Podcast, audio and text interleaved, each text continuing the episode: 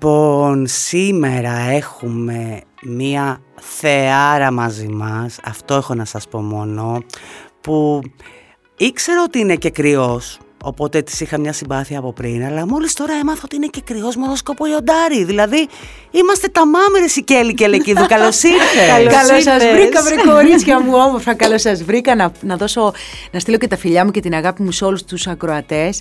Καταρχήν, χαίρομαι πάρα πολύ γιατί μου είπες ότι είσαι και εσύ κρυός, που είμαι και εγώ έχω οροσκόπο λιοντάρι και εγώ είμαι 10 Απριλίου και εσύ 11. Ναι. Πού να το πούμε και να μας πιστέψουν. Αυτό είναι ναι, φοβερή σύμπτωση, έτσι. Δεν είναι. Νομίζω πως θα κάνουμε πολύ ωραία κουβέντα. Ε, είναι σίγουρα πιο μικρή. Οπότε ε, άστο. Εντάξει, το, εντάξει. Το αυτό. Είμαι, ναι, νομίζω Ορίστε. ότι είμαι ε, συνομήλικος μαζί Μου σου. Δεν μια... ξέρω, έχω αυτή την εντύπωση. Ε, ε, θα δούμε. Άστο, εκτός αέρα. Εντάξει, εγώ δεν όχι, έχω όχι, πρόβλημα. Περίμενε, δεν έχεις πρόβλημα. Όχι, εγώ είμαι το 73. Ε, με περνάς. Είδες που το είπα; ναι, διότι. Αλλά μικροδείχνει πάρα πολύ, Διονυσία. Ευχαριστώ πάρα διότι πολύ. Αυτό που γκουγκλάρουν πρώτα, δεν ξέρω. Σου φέρω το... κάτι στο τζάστ το Σάββατο. Αλήθεια λέω. Αλήθεια αν το λέω. έχει δει καθόλου Κέλλη, αν ψάχνει, το πρώτο που γκουγκλάρουν είναι Κέλλη και Λεκίδου ηλικία. Ναι. Έτσι. Παιδιά, ναι, ναι, η αλήθεια είναι δεν ήξερα ότι ενδιαφέρει τόσο πολύ η ηλικία. Ηλικία, κιλά, διατροφή. Και ύψος. Και ύψος. Και Κιλά, η αλήθεια ναι, ναι, είναι ότι ναι. έχω περάσει από πάρα πολλά σκαμπανεβάσματα από μικρό παιδί, γιατί πήγαινα και ενόργανη γυμναστική όταν ήμουν μικρή και πήγαινε για πρωταθλητισμό. Οπότε είχα συνηθίσει πάντα τον εαυτό μου, ένα παιδί, μπορώ να πω και αδύνατο. Γιατί ενόργανη και κόκαλο είναι. θα πρέπει να- Βέβαια. Όταν κάποια στιγμή ήταν να κατέβουμε με τους γονείς μου στο Παλέντε Σπορ, γιατί με διαλέξανε να κατέβουμε για πρωταθλητισμό και να ξεκινήσω τις προπονήσεις μου εκεί πέρα. Είδα, ξέρεις, λίγο μια εικόνα που μπορώ να πω λίγο ότι, γιατί τότε ήταν και τα χρόνια λίγο διαφορετικά, οι γονείς δεν ήταν όπως τότε, ξέρεις, με τις αποστάσεις, γιατί το Παλεντεσπόρ ήταν στο κέντρο της Θεσσαλονίκης, εμείς μέναμε Εύωσμο και γενικότερα όταν μπήκα μέσα και είδα με πόσο σκληρή προπόνηση αυτά τα παιδιά αγωνίζονται, ψιλοσοκαρίστηκα γιατί εμάς ήταν πιο συνοικιακό, Σε τι ηλικία; σε ηλικία 5η-6η τάξη. 10-11 δηλαδή. Ναι, κοντά. 10-11. Ε, οπότε ήμουν ένα πολύ αδύνατο παιδί. Μετά, μόλις σταμάτησα την ενόργανη γυμναστική, θυμάμαι τον εαυτό μου, ξύπνησα, σηκώθηκα και ξαφνικά είδα πάνω μου άλλα 15 κιλά. Ε, ούτε χρόνος ήταν, δηλαδή μπορεί να ήταν 6-7 μήνες. Πήρα πολύ απότομα δηλαδή βάρος. Ε, στην εγκυμοσύνη μου πήρα 32 κιλά. Το στο, επιβεβαιώνω στο γιο μου. διότι στο γάμο σου ήμουνα και μπορώ να πω ότι όντως είχες πάρει πάρα πολλά κιλά. Πάρα πολλά. και στην κόρη μου που υποτίθεται ότι είπα ότι τώρα, οκ, ξέρω τι μου συμβαίνει, ε, έχω ξαναπεράσει από αυτή την κατάσταση, είχα πάρει 25. Και μπορώ να σου πω ότι τα 35 ήταν στον ένα το μήνα που δεν είχα ολοκληρώσει ακόμα.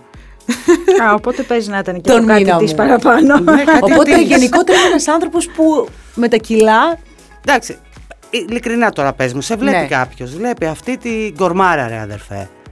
Τι τρως μάνα μου. Κοίταξε να δεις, να σου πω την αλήθεια μου.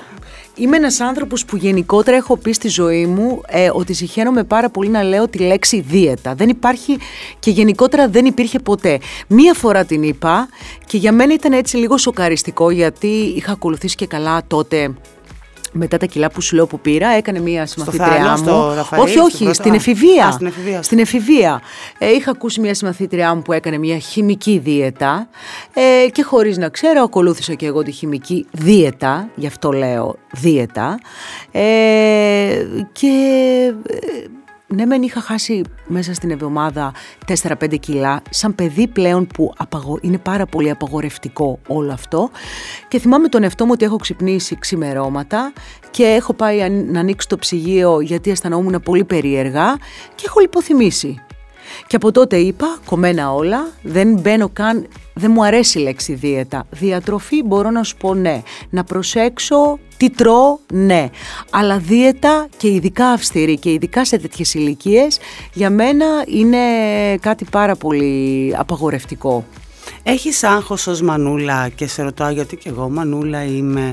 Εάν βλέπεις τα παιδιά να ξεφεύγουν λίγο σε βάρος για τα παιδιά, κακά τα ψέματα, θα θελήσουν και το γλυκό τους, θα θελήσουν και τα, τα snacks τους που δεν είναι και τόσο υγιεινά. Είναι πολύ εύκολο να ξεφύγουν. Μα τα πάρτι, μα τα... τα... Βέβαια και εμείς ήμασταν παιδιά και νομίζω ότι όλοι μας άρεσε και μας α- εξακολουθεί να μας αρέσει το να κάνουμε τις λεγόμενες αμαρτίες Ναι. ε, και ατασταλίες, έτσι. Από εκεί και πέρα όμως είμαι ένας άνθρωπος που στη ζωή μου δεν μου αρέσει να λέω όχι γιατί δεν πρέπει, όχι. Όταν είμαστε ας πούμε σε πάρτι δεν, δεν παρατηρώ το τι θα φάνε γιατί μου αρέσει να ζουν την κάθε τους στιγμή.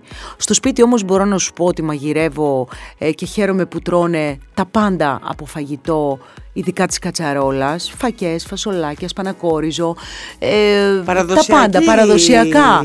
Παρα... Ναι, ακριβώς. Δηλαδή και κάπου χαίρομαι πάρα πολύ που τουλάχιστον δεν θα μου πούνε δεν μου αρέσει αυτό, δεν μου αρέσει εκείνο. Μπορεί εντάξει να υπάρχει και φαγητό που να μου πει δεν μου αρέσουν, όμως εγώ περιμένω σταθερή ότι όταν θα πεινάσουν θα πάνε στην φάνε. κατσαρόλα και θα μου πούνε μαμά ε, βάλε μας να φάμε. Οπότε, ε, ναι, Ακούς; Εγώ το ακούω, εντάξει. Ακούς; Ε, Είναι, είναι. Ξέρεις τι, άμα, άμα μένεις έτσι σταθερή, όπως λέει η Κέλλη, κάποια στιγμή το πετυχαίνεις. Δεν μπορεί. Θα πεινάσουν. Τι θα κάνουν, θα θα σκάσουν. πεινάσουν, θα βέβαια. πεινάσουν, ρε παιδί μου. θα και, το μάλιστα, φάνε. και μάλιστα μετά ρωτάω, σας άρεσε; Ορίστε. Ξέρεις, πηγαίνω και από πάνω λίγο, κάνω και ωραία δεν ήταν τελικά; Ναι, Α, τελικά, ξέρεις, σε όλα τα πράγματα χρειάζεται ένας λίγο, μπορώ να πω, ειδικός χειρισμός. Όμως, ε, επειδή στο σπίτι μου γενικότερα μου αρέσει να έχω έτσι και εγώ και σοκολατάκια και πατατάκια και όταν θα έρθουν και λίγο φίλοι. Δεν είμαι, ξέρεις, πολύ Αποστηρωμένη. άνθρωπος, Ναι, ναι. αποστηρωμένος να πω «Α, όχι, δεν χρειάζεται αυτά να μπουν στο σπίτι». Ε, παρατηρώ τώρα, ειδικά σε αυτήν την ηλικία, ειδικά της μικρής που είναι 7 στα 8, ε, ότι θα ανοίξει και αυτό το ντουλάπι και θα πάρει και εκεί πέρα λίγο θα έχουμε μία μικρή διαμάχη. Όμως, από εκεί και πέρα όχι όμως διαμάχη του τύπου όταν θα έρθουν ας πούμε οι φίλοι μας θα τα ανοίξουμε. Προσπαθώ λίγο με έναν τρόπο, όχι να κρύβω πράγματα στο σπίτι για να μην τα φάνε, να καταλαβαίνουν και να κατανοούν ότι υπάρχει κάποια στιγμή λόγος ότι αυτά θα ανοιχτούν για κάποιο λόγο. Δεν είναι Άκου μέρος... Τώρα, άκου, άκου τώρα. Επειδή ξέρω το ζώδιό της, βάζω ό,τι στοίχημα θέλεις. Ό,τι στοίχημα θες όμως. Ναι. Ότι κάνει έτσι τη σκληρή και την αυτή. Και μετά πέφτει, ε. Και Σαν μετά να χαλάει. φύγει. Της ρίξει μου. μισό βλέμμα τα αγόρια και έτσι κάνει μια αγκαλιά η μικρή, έτσι την παίξει λιγάκι. Καλή. Έχει γίνει Εντάξει, φούλη. από τη σοκολάτα θα τη δώσω ένα κομματάκι. Ορίστε, να το, το Ξέρω, παραδέχτηκα. Για να μην ακούω την κρίνια Αυτά της. που λέει τώρα μπύρι μπύρι μπύρι μπύρι επειδή ξέρω ότι σου λέω τώρα λέμε είναι να έχουμε να λέμε.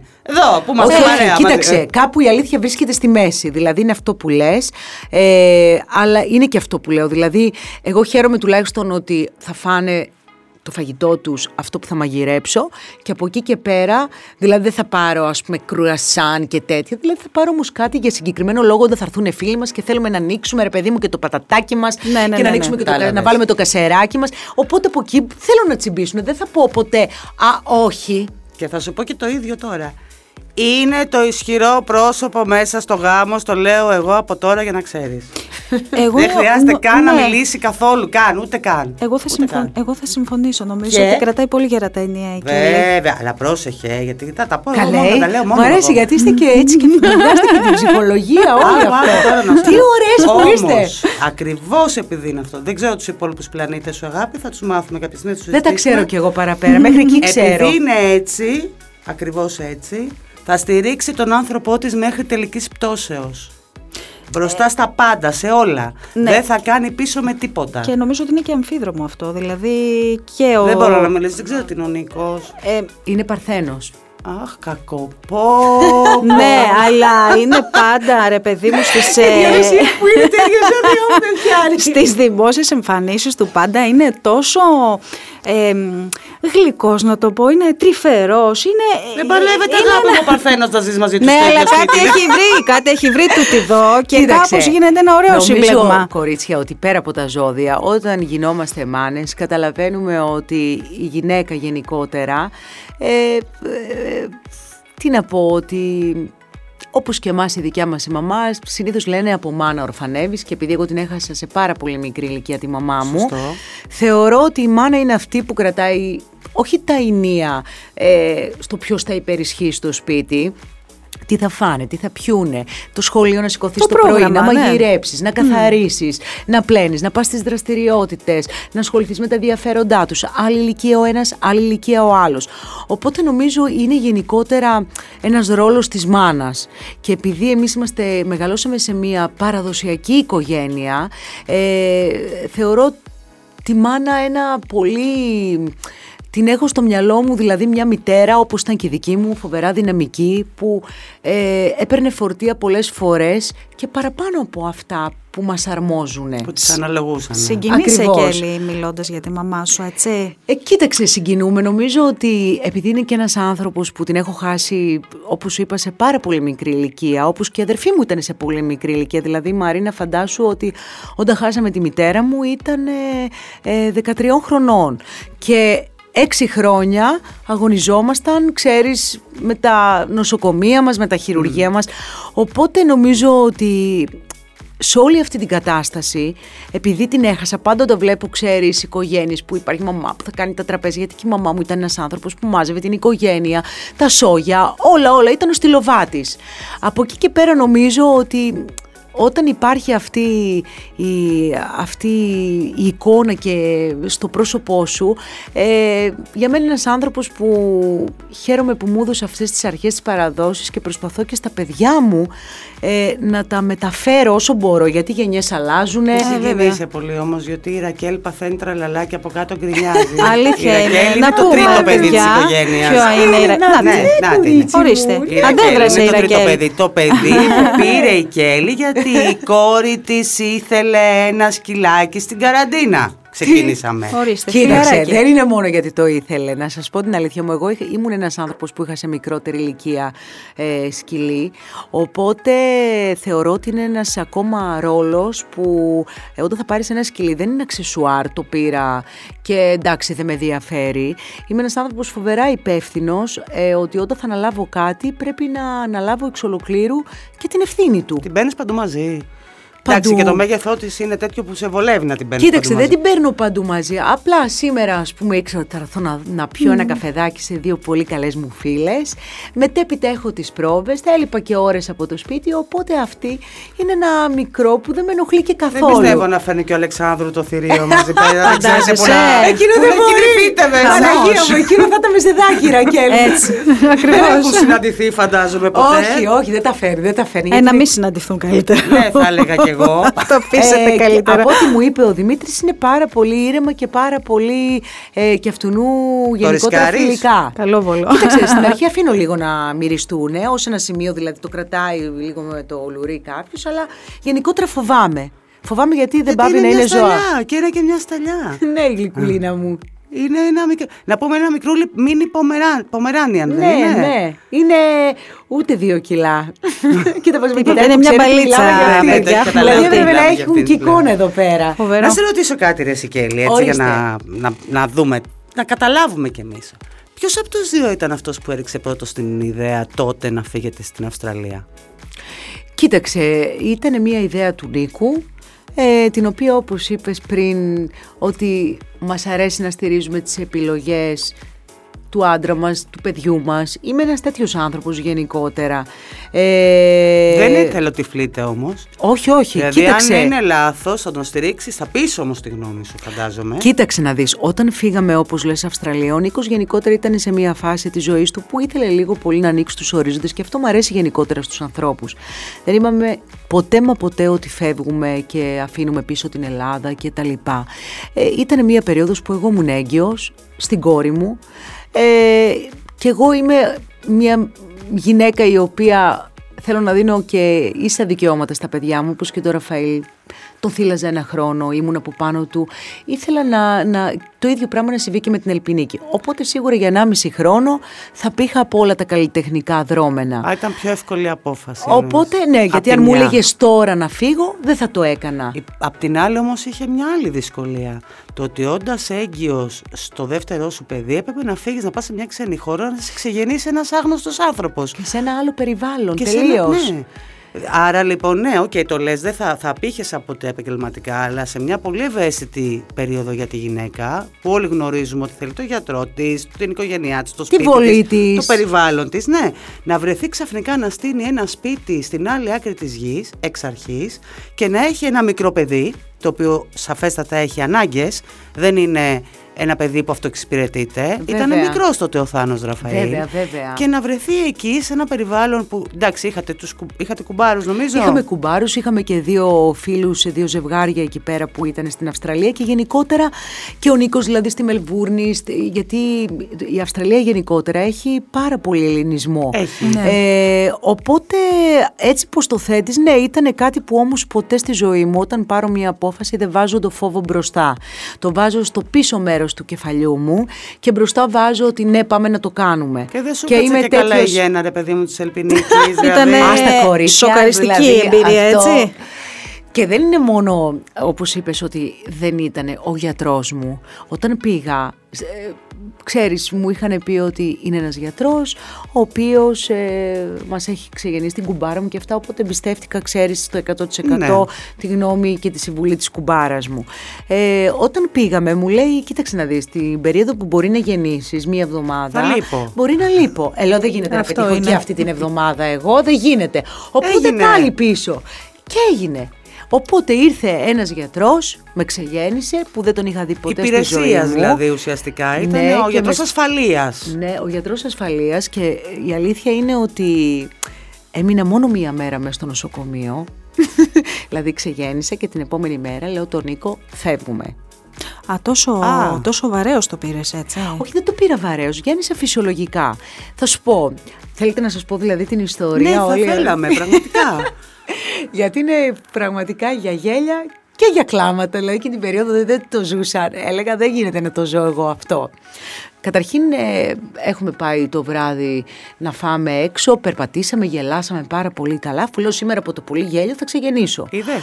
Λοιπόν, να, να ξέρετε, πρέπει να το γέλιο, ναι, όταν Και είσαι το στις περπάτημα. μέρες σου και το γέλιο. Πάρα και κάτι πολύ άλλο και που στο δεν γιο μπορούμε να το μου. πούμε γιατί μας ακούνε και ανήλικοι. Ε, ναι, άστο τώρα, αυτό είναι Αυτό δεν άλλο το ζήτημα. ήξερα. Α, ναι, βεβαίως. Και Α. τα καυτερά φαγητά και αυτό το άλλο που δεν μπορούμε να πούμε. Μάλιστα, Βεβαίως, βοηθάει. μάλιστα, μάλιστα. Λοιπόν, και είμαι στο... Έχουμε πάει να- να κοιμηθούμε και κατά τις 3-4 η ώρα μου σπάνε τα νερά. Λέω ωραία, θα σηκωθούμε, είχα έτοιμη την βαλίτσούλα, μου παίρνω τηλέφωνο και το γιατρό μου στην Ελλάδα, ο οποίος είχαμε και διαφορετικές ώρες Ελλάδα-Αυστραλία και του λέω γιατρέ λέω αυτό και αυτό, λέω, λέει κοίταξε λέει όσο πιο νωρίς πας γιατί δεν γνωρίζεις το περιβάλλον είναι ακόμα καλύτερα. Αφήνω την αδερφή μου να είναι καλά γιατί ήταν και η Μαρίνα στην Αυστραλία Πάλι με το καλά. μικρό μου το γιο και φεύγουμε μαζί με τον Νίκο. Μπαίνουμε μέσα, εγώ το πρώτο πράγμα που είχα ζητήσει ήταν επισκληρίδιο γιατί επειδή γέννησα φυσιολογικά στο πρώτο μου παιδί με μικρή δόση ναι, μεν, ε, ε, μου έβαλαν επισκληρίδιο ε, το ίδιο πράγμα ζήτησα και στην Αυστραλία. Έλα όμως που έλειπε ο αναισθησιολόγος. Ε, έλειπε ο γιατρός. Και ήταν μία μέρα. Ήταν εθνική εορτή στον Ντάρουιν. Ναι, ήταν εθνική κάτι, ήταν εκείνη την περίοδο και ήταν και Σάββατο. Ορίστε, όλα Ακόμα μαζί. χειρότερο. Ήτανε να γίνει. Λοιπόν, και κάποια στιγμή με πιάνουν οι πόνοι. Γενικότερα είμαι σε μια κατάσταση που τώρα λέω. Θα μου ξανάλεγες δηλαδή εκείνη την περίοδο να γεννήσω με τον ίδιο τρόπο, δεν υπήρχε συζήτηση. Το- Ε, και κάποια στιγμή κα- λέω πάρτε σας παρακαλώ το τηλέφωνο, τον αισθησιολόγο πρώτα απ' όλα, δεν με ενδιαφέρε τόσο πολύ. Το- Πόσες ώρες; ε, τυραννήθηκα, δηλαδή πήγα 3 η ώρα, γέννησα 8.30. Δεν θα, σου, δεν θα σου πω ότι τυραννήθηκα τόσο πολύ σε ώρες, αλλά τυραννήθηκα πιο πολύ από την ανασφάλειά μου που δεν ήταν ο γιατρός μου, δεν ήταν ο αναισθησιολόγος μου, δεν ήξερα ποιος θα έρθει, τι θα έρθει, τι θα συναντήσω.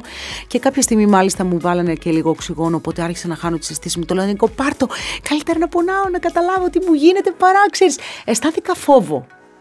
Ε, και στην πορεία ήρθε ο αναισθησιολόγος, όντως να είναι καλά ο άνθρωπος. Φυσικά ήμουνα μετά από ούτε 8 λεπτά γέννησα. Δεν ξέρω τελικά αν έπιασε, δεν έπιασε, τι έγινε. Μπορεί να κρατήσουν και από το φόβο λίγο.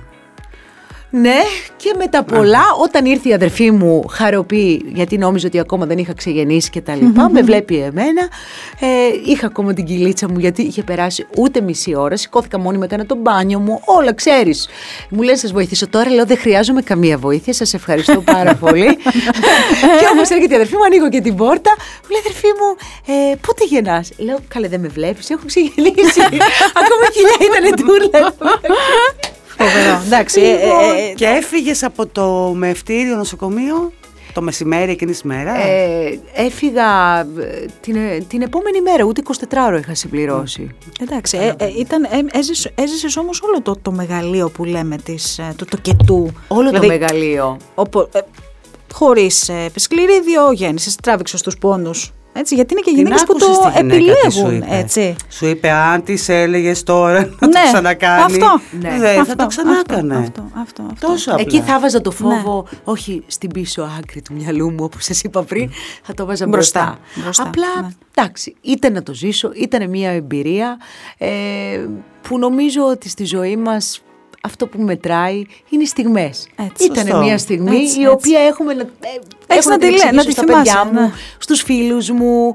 Ε, γενικότερα είναι μια στιγμή που την έζησα. Και μείνατε τέσσερα χρόνια γενικότερα.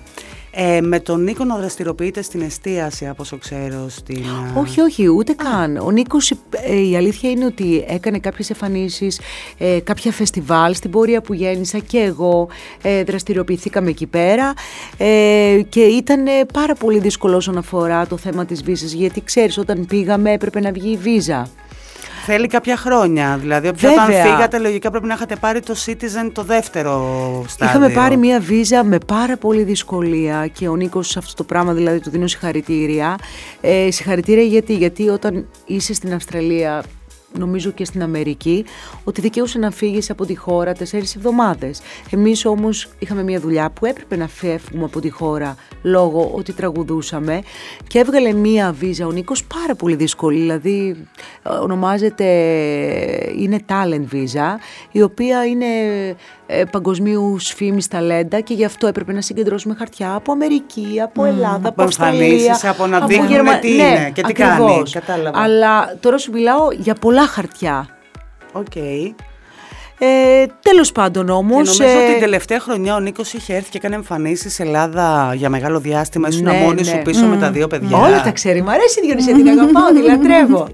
Έμεινα Υγραία πίσω. αγάπη μου, έχει εμπειρία δηλαδή τώρα. Τα έχεις ζήσει Ε, αυτά τα πράγματα. Έμεινα πίσω με τα παιδιά, ένα χρόνο περίπου. Δεν θα ήταν εύκολο, ε. Ε, κοίταξε, να σου πω την αλήθεια μου, όχι, δεν ήταν εύκολο. Δεν ήταν εύκολο. Δεν ήταν εύκολο γιατί είμαι και ένας άνθρωπος που δεν γνωρίζω και πάρα πολύ καλά τη γλώσσα. Όχι ότι δεν μπορώ να ανταπεξέλθω. Εμάς όπου μας ρίξεις, νομίζω ότι θα βρούμε την Έτσι. άκρη. Ξέρεις, είτε Έτσι. με τα νοήματά μας, είτε με τα σπαστά μας λίγο έτσι αλλιώς. Δηλαδή, ε, νομίζω ότι δεν το φοβήθηκα Δεν και αυτό. απέκτησες ευχέρεια σε αυτά τα τέσσερα χρόνια που ήταν περισσότερο οι συνδιαλλαγέ σου με τους Έλληνες, τους φίλους και λιγότερο με τους ντόπιους; Κοίταξε, ήταν με όλους. Απλά όταν έχεις ε, περισσότερους Έλληνες φίλους και κάνεις παρέα και μιλάς ελληνικά, αφήνεις λίγο πάλι πίσω το κομμάτι. Όχι ότι πολλές φορές, ας πούμε, όπου και αν πήγαινα, σου λέω έβρισκα τη λύση να συνεννοηθώ. Τώρα μην με ρωτήσεις πώς, πώς Ο θα Θανούλης μιλούσα. όμως Ήταν η ανάγκη. ξεκίνησε εκεί σχολείο. Ο, ναι, ναι. Ε, και καταρχήν Ο ο, Ραφαήλ, συγγνώμη, ναι, ναι, έτσι, ναι, ναι, με καταρχήν συγχωρείς. Έχουμε δύο ονόματα, οπότε μπορείς να τον αποκαλείς όπως θέλεις. Ε, οπότε ο Ραφαήλ ήταν ε, για μένα έτσι μεταξύ μας ε, ένας μικρός και πάντα θα το λέω ήρωας. Γιατί, Γιατί ήμασταν εδώ στην Ελλάδα, πήγαινε παιδικό, ξεκίνησε νηπιαγωγείο Ελλάδα.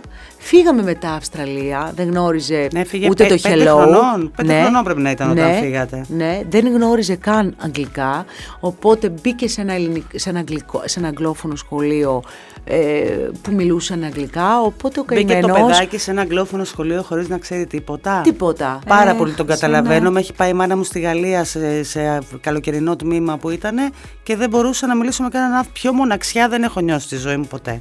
Από τότε. Κοίταξε όμως να σου πω κάτι, χαίρομαι όμως γιατί έχει βγει πάρα πολύ δυνατός. Ε, θεω- θεωρώ ότι είναι ένα άτομο που όπου τον πετάξεις πλέον... Είναι λιοντάρι, αγάπη μου. Θα Όχι, ο ανταπεξέλθει, Ραφαήλ ε. είναι παρθένος, αλλά όπου τον πετάξεις, πρόσεξε να δεις, από τις πολλές εικόνες, από τα διάφορα βιώματά του, δεν σοκαρίζεται εύκολα. Δηλαδή, Δεν έχει γεννηθεί τον Αύγουστο ο γιος. Ναι, Πόσο Αύγουστο. 31. Ε, είναι Α, παρθενάκι. είναι Είναι, τέλος. παρθενάκι. Είναι παρθενάκι. Είναι παρθενάκι. Οπότε όταν πήγαμε στο, στο σχολείο, ήταν ένα παιδί που δεν ήξερε ούτε καν hello. Και έμαθε τα αγγλικά σαν τη μητρική του γλώσσα. Όταν έχεις την οικογένειά σου δίπλα, ό,τι, ό,τι και να συναντήσεις θεωρώ, ότι βρίσκεις πάντα πατήματα να ξεπερνάς τους φόβους, τα προβλήματά σου, όλα. Ξεκινήσαμε, κάναμε μαθήματα αγγλικά στο σπίτι. Ξεκινήσαμε, κάναμε ελληνικά στο σπίτι. Γιατί δεν ήθελα, ξέρεις, να χάσει Την αν επαφή γυρίσουμε τους. Ναι, στην βέβαια. Ελλάδα. Που γυρίσατε; Που, που θα γυρίζαμε Ναι, ναι. στην Ελλάδα να έχει κομμάτια τα οποία να μην, ε- να μην είναι από αυτόνα καλυμμένα. Ναι, να έχει κενά. Μπόρεσε επιστρέφοντας να προσαρμοστεί πλήρως στα ηλικιακά ενώ Κοίταξε, κομμάτια, τα, τα μαθησιακά Αυτό είναι ένα άλλο. ηλικιακά. Όταν γυρίσαμε, μπήκε σε αγγλόφωνο σχολείο, γιατί ήθελα η προσαρμογή του ξανά να είναι Ομαλή. βαθύ το περιβάλλον. Ναι, ναι, ναι. Οπότε ξεκίνησα μετά, έκανε τα ελληνικά του σε ένα πάρα πολύ καλό φροντιστήριο, να είναι καλά και εξακολουθούμε να πηγαίνουμε σε αυτό το φροντιστήριο στη Σταυρούλα. Και η συμβάδισε. οποία, Ήρθε η, και- και η οποία συμβάδισε. βέβαια κάνει, κάνει ας πούμε σε παιδιά που είναι ε, αγγλόφωνα, που είναι δίγλωσσα. Οπότε είχε μια μαθησιακή υποστήριξη στα ελληνικά στο φροντιστήριο και στα αγγλικά που πλέον για αυτόν Στο ήταν σαν να λέω ήταν γιατί η για την μητρική του Ελπινίκη, γλώσσα. Επειδή ήταν μωρου, μωράκι, δηλαδή Η Ελπινίκη γυρίσατε όχι, τεσσάρων η δεν Ελπινίκη είχε ήτανε θέμα. Πιο, το πέρασε όλο πιο Ομαλά, βατά, ομαλά ναι, ναι, ναι. όλη τη μετάβαση. Έχει μνήμες η Ελπινίκη από εκεί; Βέβαια και έχει και δεν σου κρύβω ότι επειδή γεννήθηκε εκεί πέρα η Ελπινίκη, ε, μέχρι, δηλαδή όταν ερχόμασταν εδώ πέρα, ε, ακόμα και για διακοπές, μου λέγε πότε θα πάμε στο σπίτι μου; Αλήθεια. ναι. το έχει- Η Ελπινίκη που γεννήθηκε εκεί έχει citizenship, έχει διπλό διαβατήριο λόγω ότι ότι γεννήθηκε στην Όχι, Αυστραλία. όχι, πλέον δεν ισχύει Δεν αυτό. ισχύει. Δεν Οκ. ισχύει. Κρίμα. Απλά είναι Α. γραμμένη στα χαρτιά ότι γεννήθηκε στο Ντάρουιν. Ναι, αλλά κρίμα. Α, Δεν Τι είναι να κρίμα. κάνουμε. Εντάξει, ναι, αλλά τουλάχιστον ε, πλέον... Και έρχεστε πίσω, προσαρμόζεστε, ξανά επιτυχίες, σου σκάει ο Σταμάτης ο Κραουνάκης. Αυτό φοβερό. Βασανίζομαι. Πώς Τι αγάπη, φοβερή γλυκιά. συνεργασία, ναι. Πώς έγινε αυτή Φοβερή. η συνεργασία; Αύριο κορίτσια μου, αυτό ήταν ένα δώρο Θεού. Να σας πω την αλήθεια μου, πιστεύω γενικότερα ότι στη ζωή μας τα πάντα έχουν ένα λόγο, ένα σκοπό, ε, το timing, είναι όλα, όλα, όλα. Θεωρώ ότι με το Σταμάτη, όταν δουλεύαμε το 2005 ε, στο φως μου με τον Νίκο, που ήταν η πρώτη μου χρονιά που είχα έρθει ε, στην Αθήνα, ε, εγώ στο πρόγραμμά μου πάντα έλεγα και κάποια κομμάτια του Σταμάτη του Κραουνάκη, ο οποίος πάντα το λάτρευα και πάντα δηλαδή στο πρόγραμμά μου υπήρχε τουλάχιστον 2-3. Εκείνη την περίοδο κάναμε ένα αφιέρωμα στη Ρίτα Σαγκελαρίου 8 λεπτά και από πίσω εξα- είχε ένα πρόγραμμα ε, που είχε, το είχε στήσει ο Νίκος τόσο καλά με το «Αυτή νυχταμένη» ξέρεις, με ένα πολύ ωραίο κόκκινο φως από πάνω, με ένα υπέροχο σαξόφωνο που έπαιζε, πιάνο και ήταν πάρα πολύ ωραίο και σκηνικά. Ε, και έχουν έρθει ο Σταμάτης ο Κραουνάκης ε, με τον ε, θείασό του τότε και περάσανε πάρα πολύ ωραία. Την επόμενη μέρα είχα δεχτεί μια πολύ όμορφη γλάστρα. Σε ευχαριστούμε για την υπέροχη βραδιά που μας χάρισες. Κυρίως. Πάρα πολύ, δηλαδή πώς μπορώ να πω, τι μπορώ να πω, δηλαδή αυτό δεν μου το έχει κάνει κανείς ποτέ. Υπέροχο. Και έχω πάει στον Νίκο και του λέω, Ελά Νικό, σταμάτα τώρα την πλάκα ρε παιδί μου, ξέρεις, γιατί εγώ όταν ήρθανε, ξέρεις δεν ήξερα, Νόμιζες ότι σου κάνει πλάκα; νόμιζα ότι μου κάνει πλάκα ο Νίκος επειδή ήξερε πόσο πολύ το θαυμάζω. Φοβερό, και πάω ε. και του λέω, Έλα σταμάτα τώρα την πλάκα, μου λέει δεν σου στείλα τίποτα. Και τότε μιλάμε με τον ε, Νανούρη, ο οποίος ήταν τότε στην παράσταση, μια εκπληκτική παράσταση που είχε κάνει ο Σταμάτης και μου λέει, ε, ναι μου λέει, έστειλε ο Σταμάτης και ήθελε να σου γράψει τραγούδι. Πέρασε Σοκ. το π- σοκ, σοκ. Ε, και με τα πολλά έχει περάσει το πλήρωμα του χρόνου και ξαφνικά έχω πάρει το Σταμάτη για κάτι άλλο την αδερφή του και πώς μιλάμε με το Σταμάτη και μου λέει έχω ένα φανταστικό τραγούδι για σένα που θέλω να το πεις. Και έχω πάθει γιατί είναι ένα παλιό λαϊκό τραγούδι για μένα, μου κάνει στα αυτιά μου τους ήχους που πραγματικά είναι ένα αυθεντικό λαϊκό τραγούδι. Και συγκεκριμένα το τρίτο κουπλέ το έγραψε εκείνη την ώρα, δηλαδή μέσα στο στούντιο είμαστε, έχουμε πάει και μου λέει θέλω να βγάλω και ένα τρίτο κουπλέ. Δεν μου αρκεί αυτό που ακούω. Θέλω και Ναι, κάτι ήθελε παραπάνω. κάτι εκεί την ώρα μιλούσαμε και μου λέει θέλω να γράψω και το τρίτο κουπλέ μου λέει έτσι από τη, από τη συζήτηση, από αυτά που μου βγαίνουν αυτή τη στιγμή από σένα. Και γράφει, δηλαδή βασανίζομαι μη μου γίνεις πεπρωμένο και θρησκεία. Δηλαδή όταν είπε του λέω ρε εσύ σταμάτη, εντάξει οκ. Δηλαδή τι να πω για αυτόν τον άνθρωπο καταρχήν ότι είναι ένας από τους μεγαλύτερους Καλλιτεχνάρα. συγγραφής, καλλιτεχνάρα, συνθέτης, δημιουργός, μουσικός παραγωγός. Ε, ότι πάντα. στείνει πραγματικά είναι διαμάντη και νομίζω ότι είναι από τους τελευταίους για μένα ανθρώπους που έχει γράψει την ιστορία.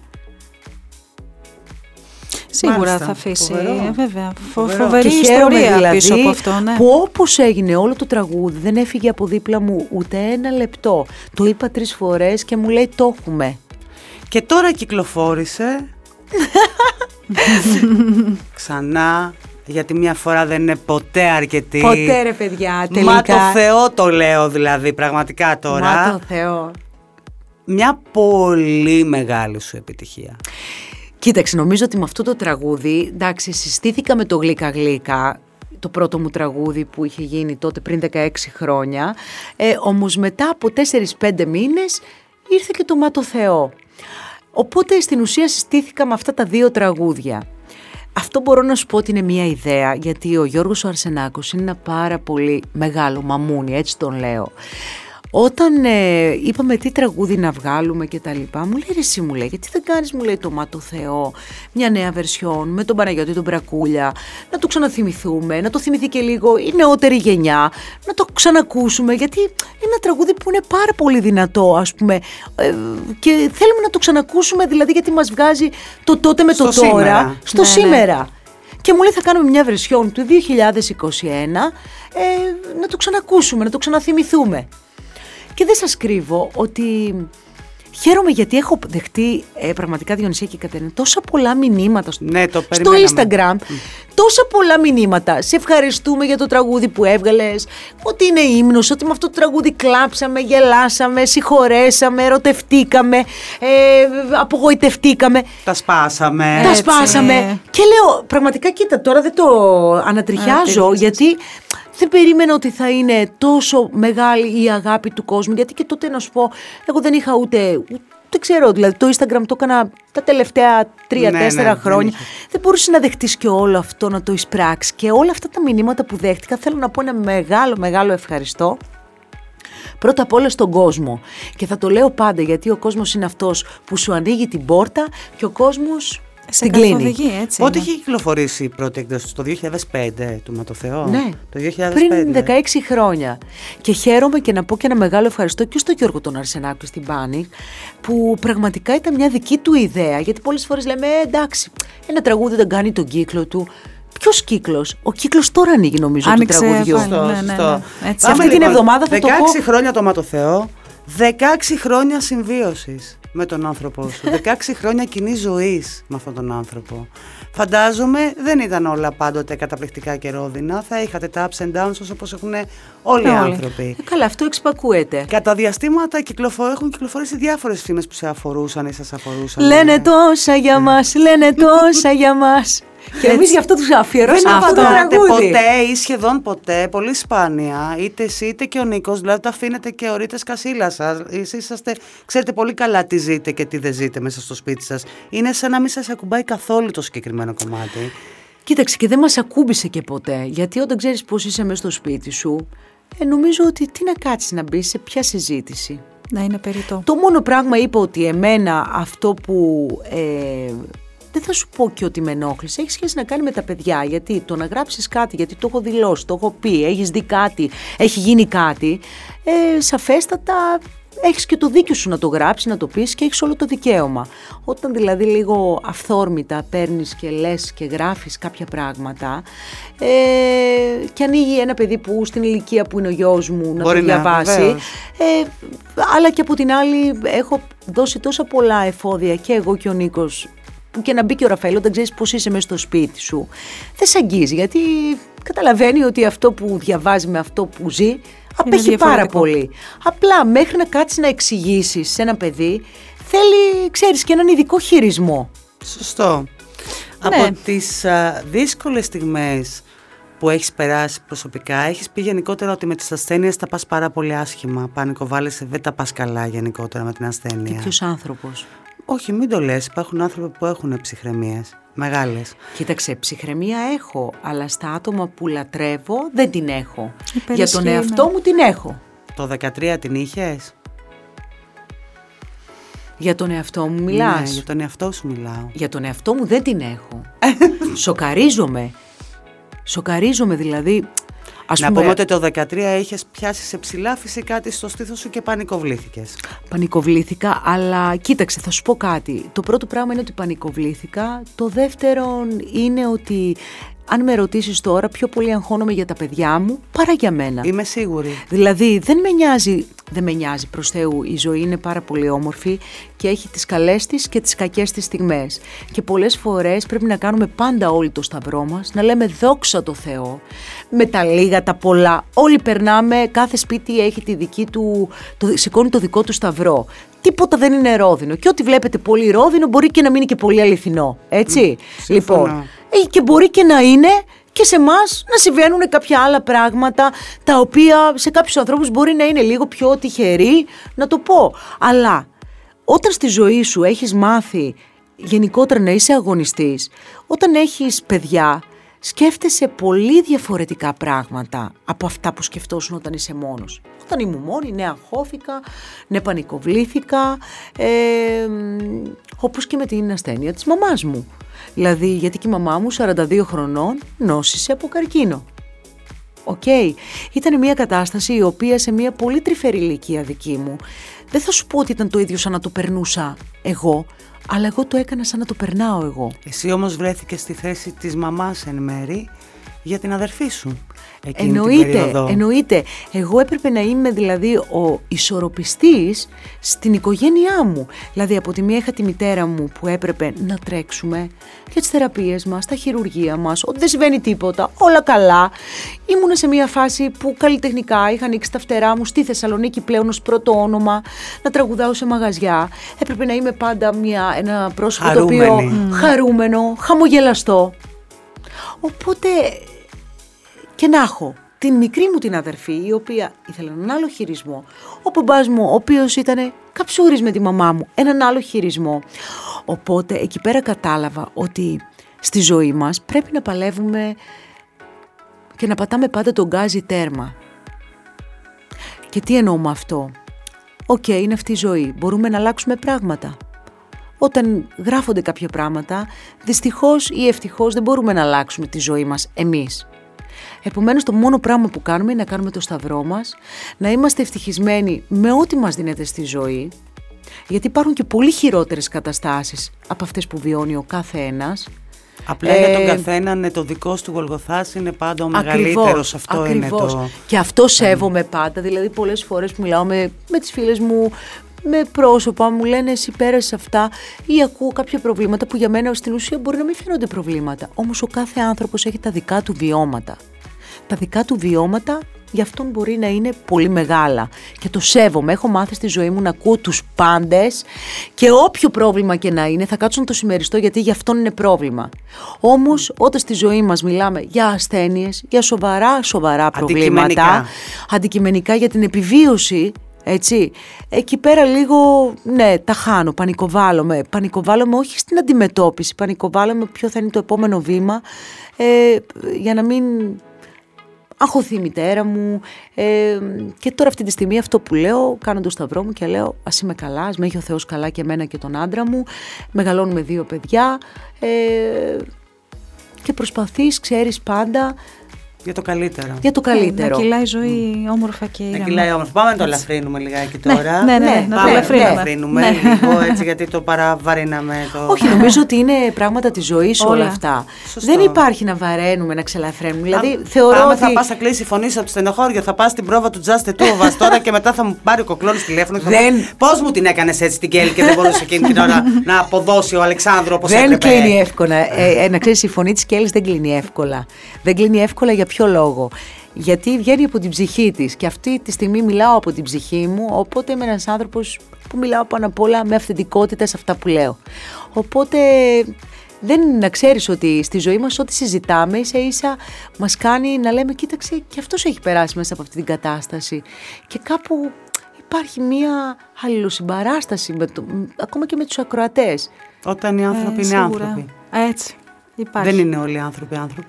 Συγγνώμη που το λέω. Ισχύει αυτό, ισχύει. ισχύει. Αυτό γιατί το λες, δεν Ισχύει. μπορώ. Περίμενε λίγο να μου δώσεις να καταλάβω. Ε, τι γιατί δεν εννοείς. σκέφτονται όλοι οι άνθρωποι με τον ίδιο τρόπο. Και μου υπάρχουν άνθρωποι οι οποίοι έχουν γενετήσει το κακό προαίρετο, έχουν γενετήσει το, το αρνητικό μέσα τους. Κοίταξε, Αυτό ότι- δεν μπορείς να το ότι- παλέψεις, όσο καλός άνθρωπος και να είσαι. Κοίταξε, εκεί πέρα είναι αυτό που λες, ε, απομακρύνομαι. Νομίζω Αυτό. ότι αυτό είναι στην επιλογή μας. Φροντίζουμε τους τοξικούς ανθρώπους ε, γενικότερα να τους κρατάμε μακριά. Από εκεί και πέρα, γιατί σαφέστατο ότι όταν κάποιος θα πετάξει το δηλητήριο, εσύ θα πρέπει κάπου να το ρίξεις το δηλητήριο. Αυτό είναι λίγο κρίκος, ξέρεις.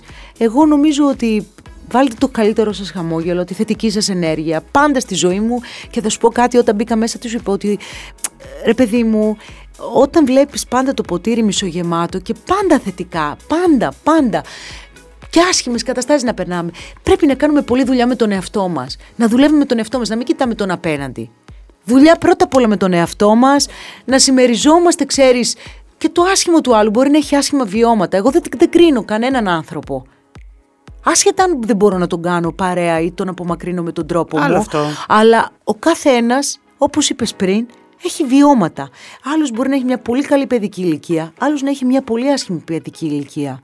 Οπότε, πώς να, σου το- να σου το πω, πρέπει ίσα ίσα πολλές Γι' φορέ αυτό, να. παιδί μου, σου δώσει κοκλώνεις τον Αλεξάνδρου.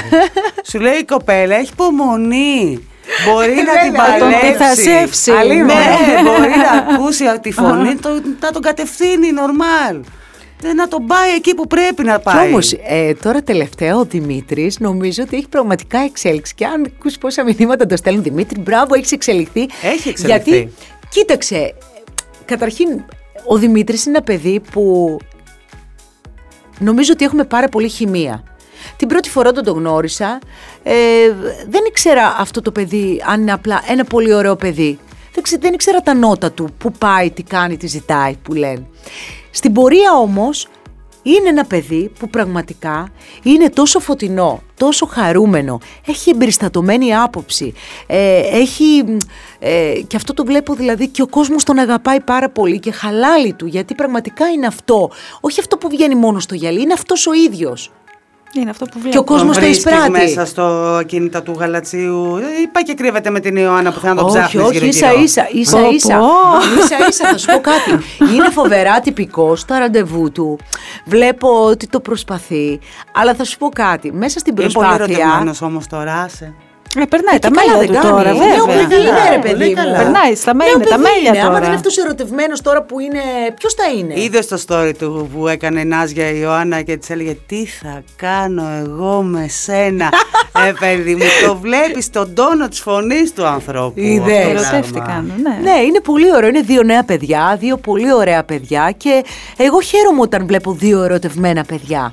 Τι πιο ωραίο Η ζωή. που να, να, να ζεις τον έρωτά σου και να το δείχνεις Σε κιόλας. δω αν θα λες αυτά όταν θα σου φέρει ο Ραφαήλ την πρώτη. Α, κοίταξε, ήδη το ξεκίνησα και το Να τα. δουλεύω, Διονυσία. Α, το δουλεύεις. Το δουλεύω. Εντάξει, ναι, Το δουλεύω, σιγούλια, σιγούλια. πίστεψέ με. Όχι φέτος, έχει τέσσερα χρόνια που το δουλεύω. Α, Ναι, ναι. είσαι προνοητική. Πρέπει να- Κοίταξε, προετοιμαστεί. νομίζω ότι είναι επιλογή του, ό,τι και να μου φέρει. Πρώτα απ' όλα θα πρέπει να αγαπήσω το άτομο που έχει δίπλα του και μετά το γιο μου. Γιατί αν δεν τα πάω καλά με το άτομο που έχει δίπλα του, νομίζω ότι θα χάσω και το γιο μου. Σωστά. Συνειδητοποιημένα πράγματα, κούκλα μου. Σωστά, σωστά. Δεν έχει. Εγώ θα κάτσω με popcorn σε μια πολυθρόνα Ναι. και θα περιμένω να δω τι θα γίνει. Πώς με εάν- φαντάζεσαι, γιατί είσαι και το ίδιο ζώδιο με μένα και όλα αυτά τα κοινά μας 10 Απριλίου, 11. Ε, δημόσια και στον τρόπο που θα συμπεριφερθείς θα είναι πάρα πολύ ευφυής. Δεν θα προκαλέσεις ποτέ σύγκρουση σε καμία περίπτωση. Ποτέ, ποτέ. Το αν θα φας εσύ τα λυσακά σου από μέσα σου όμως είναι μια άλλη ιστορία. Ε, κοίταξε, θα σου πω κάτι. Σαφέστατα, άμα δω κάτι που μπορεί να μην μου αρέσει, αλλά πρόσεξε να μην μου αρέσει. Δηλαδή, αν ο γιος μου περνάει καλά, θα μου αρέσει. Αν δω όμως ότι ο γιος μου δεν περνάει καλά, εκεί θα φάω τα λυσακά μου. Και εκεί θα μιλήσω στο Ε, γιο μου. ναι. Από εκεί πέρα, αν θέλει να τα τρώει τα λυσακά του, δικαίωμά του και Σωστά. επιλογή του. Καλά λέει. καλά Έτσι λέει. δεν είναι; Έτσι είναι, Κατάλαβες. έτσι είναι. Εγώ θέλω να μάθω τι σχέση έχετε με τον Πέτρο Ιακωβίδη. Με τον Πέτρο Ιακωβίδη. Για πες μας λίγο. Ο Πέτρος είναι ένα άτομο, καταρχήν να του δώσουμε και πολλά, πολλά φιλιά και την αγάπη μας. Ε, μισό λεπτό γιατί συμβαίνουν και αυτά χίλια Ε, συγγνώμη. είμαστε live ζωντανά, εκπομπή. είμαστε live. Από την Κανένας παραγωγή του τηλέφωνο Just με παίρνουν. Ε, Ορίστε, έτσι, ναι, γιατί κορίτσια. έχουμε και τις πρόβες μας μετά, να τα λέμε και αυτά. Λοιπόν, ε, ο Πέτρος είναι ένα πλάσμα το οποίο ε, για μένα είναι εξίσου ένα πολύ φωτεινό πρόσωπο. Έχει μακρινή συγγένεια με τον νικο ε, είναι από την Καβάλα και αυτος ε, και ο Νίκος στα πρώτα βήματά του... Δεύτερο, τρίτο ξάδερφα εννοείς δηλαδή τώρα. Καλός, ο λες, Νίκος έχει πολύ μεγάλο σόι, μην με ρωτάς τώρα. Δεν έχω Ορίστε. κάτσει να επικεντρωθώ στο δεύτερο. Είναι καλλιτεχνικό όμως, κα- αυτό είναι, αυτό έχει σημασία. Υπάρχει Βγαίνουν κάπου ταλέντα. αίμα. Υπάρχει Συγγενειακά. αίμα, υπάρχει φλέβα. Βγαίνουν ταλέντα. Λοιπόν, και ο Νίκος στα πρώτα βήματα του, ε, του Πέτρου ε, ήταν δηλαδή σαν να ήταν το παιδί του. Ναι. Δηλαδή τον έπαιρνε πάντα μαζί του, στα φωνητικά, άνοιγε το πρόγραμμα και ο Πέτρος ήταν πάρα πολύ αντάξιος σε αυτό το ρόλο που του δίνει ο Νίκος.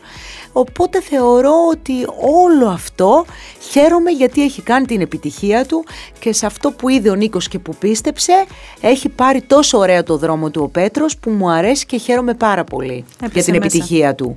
Τα παιδιά, σου θα, θα- τα παιδιά σας θα θέλατε να ασχοληθούν με τον δικό σας χώρο ή το αποκλείετε στο μυαλό σας; Καλά, ας κάνουν ό,τι τα κάνει Κοίταξε, ευτυχισμένα. ότι, έχει αλλά- καλλιτεχ- ότι έχουν μια καλλιτεχνική φύση την έχουν. Δεν μπορώ να σου πω ότι δεν την έχουν. Και οι δύο. Δηλαδή μητρά- η μικρή τραγουδάει σαν να είναι η φωνή της νέγρικη, με γυρίσματα, με πράγματα.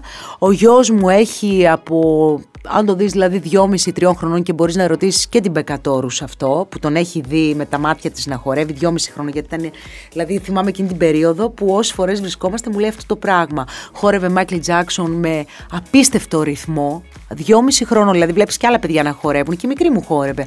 Αλλά αυτό το πράγμα ήταν μοναδικό. Δηλαδή μέχρι και το κέρμα πώς το πετούσε και οι κινήσεις δυόμιση χρονών η αντίληψή του ήταν μοναδικός. Και έχει πολύ αίσθηση του χρόνου, δηλαδή πιάνει όλα τα όργανα drums, κιθάρα, πιάνο και είναι σαν να είναι οκ, ξέρω, τα ξέρω όλα. Είναι όπως ήταν ο Νίκος μικρός, δηλαδή ό,τι όργανο του έδινες ήταν σαν να το ήξερε να Ναι. παίζει χρόνια. Ναι. Ωραίο.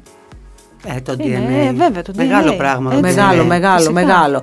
Από εκεί πέρα όμως, Διονυσία και Κατερίνα, στην ερώτηση που με ρωτήσατε, εγώ θα είμαι χαρούμενη ότι τους κάνει Το χαρούμενους και περίμενα ευτυχισμένους. που θα το πεις. Έχουν εκδηλώσει όμως ενδιαφέρον να ασχοληθούν έτσι με το τραγούδι, Ε, με τη μωρέ, μουσική η μικρή είναι γενικώς. μικρή, 8 χρονών, Η ε. μικρή σε αυτή την ηλικία. Κοίταξε, τι- κοίταξε και χορεύει και τραγουδάει, ε, όμως δεν θέλω ξέρεις πολλές φορές, δηλαδή η μικρή πηγαίνει ενόργανη, ε, τη στέλνω χορό τώρα και η αλήθεια είναι και με τον κορονοϊό λίγο όλοι ξεπρογραμματιστήκαμε, δηλαδή ενώ είχαμε μπει σε ένα πολύ καλό ρυθμό.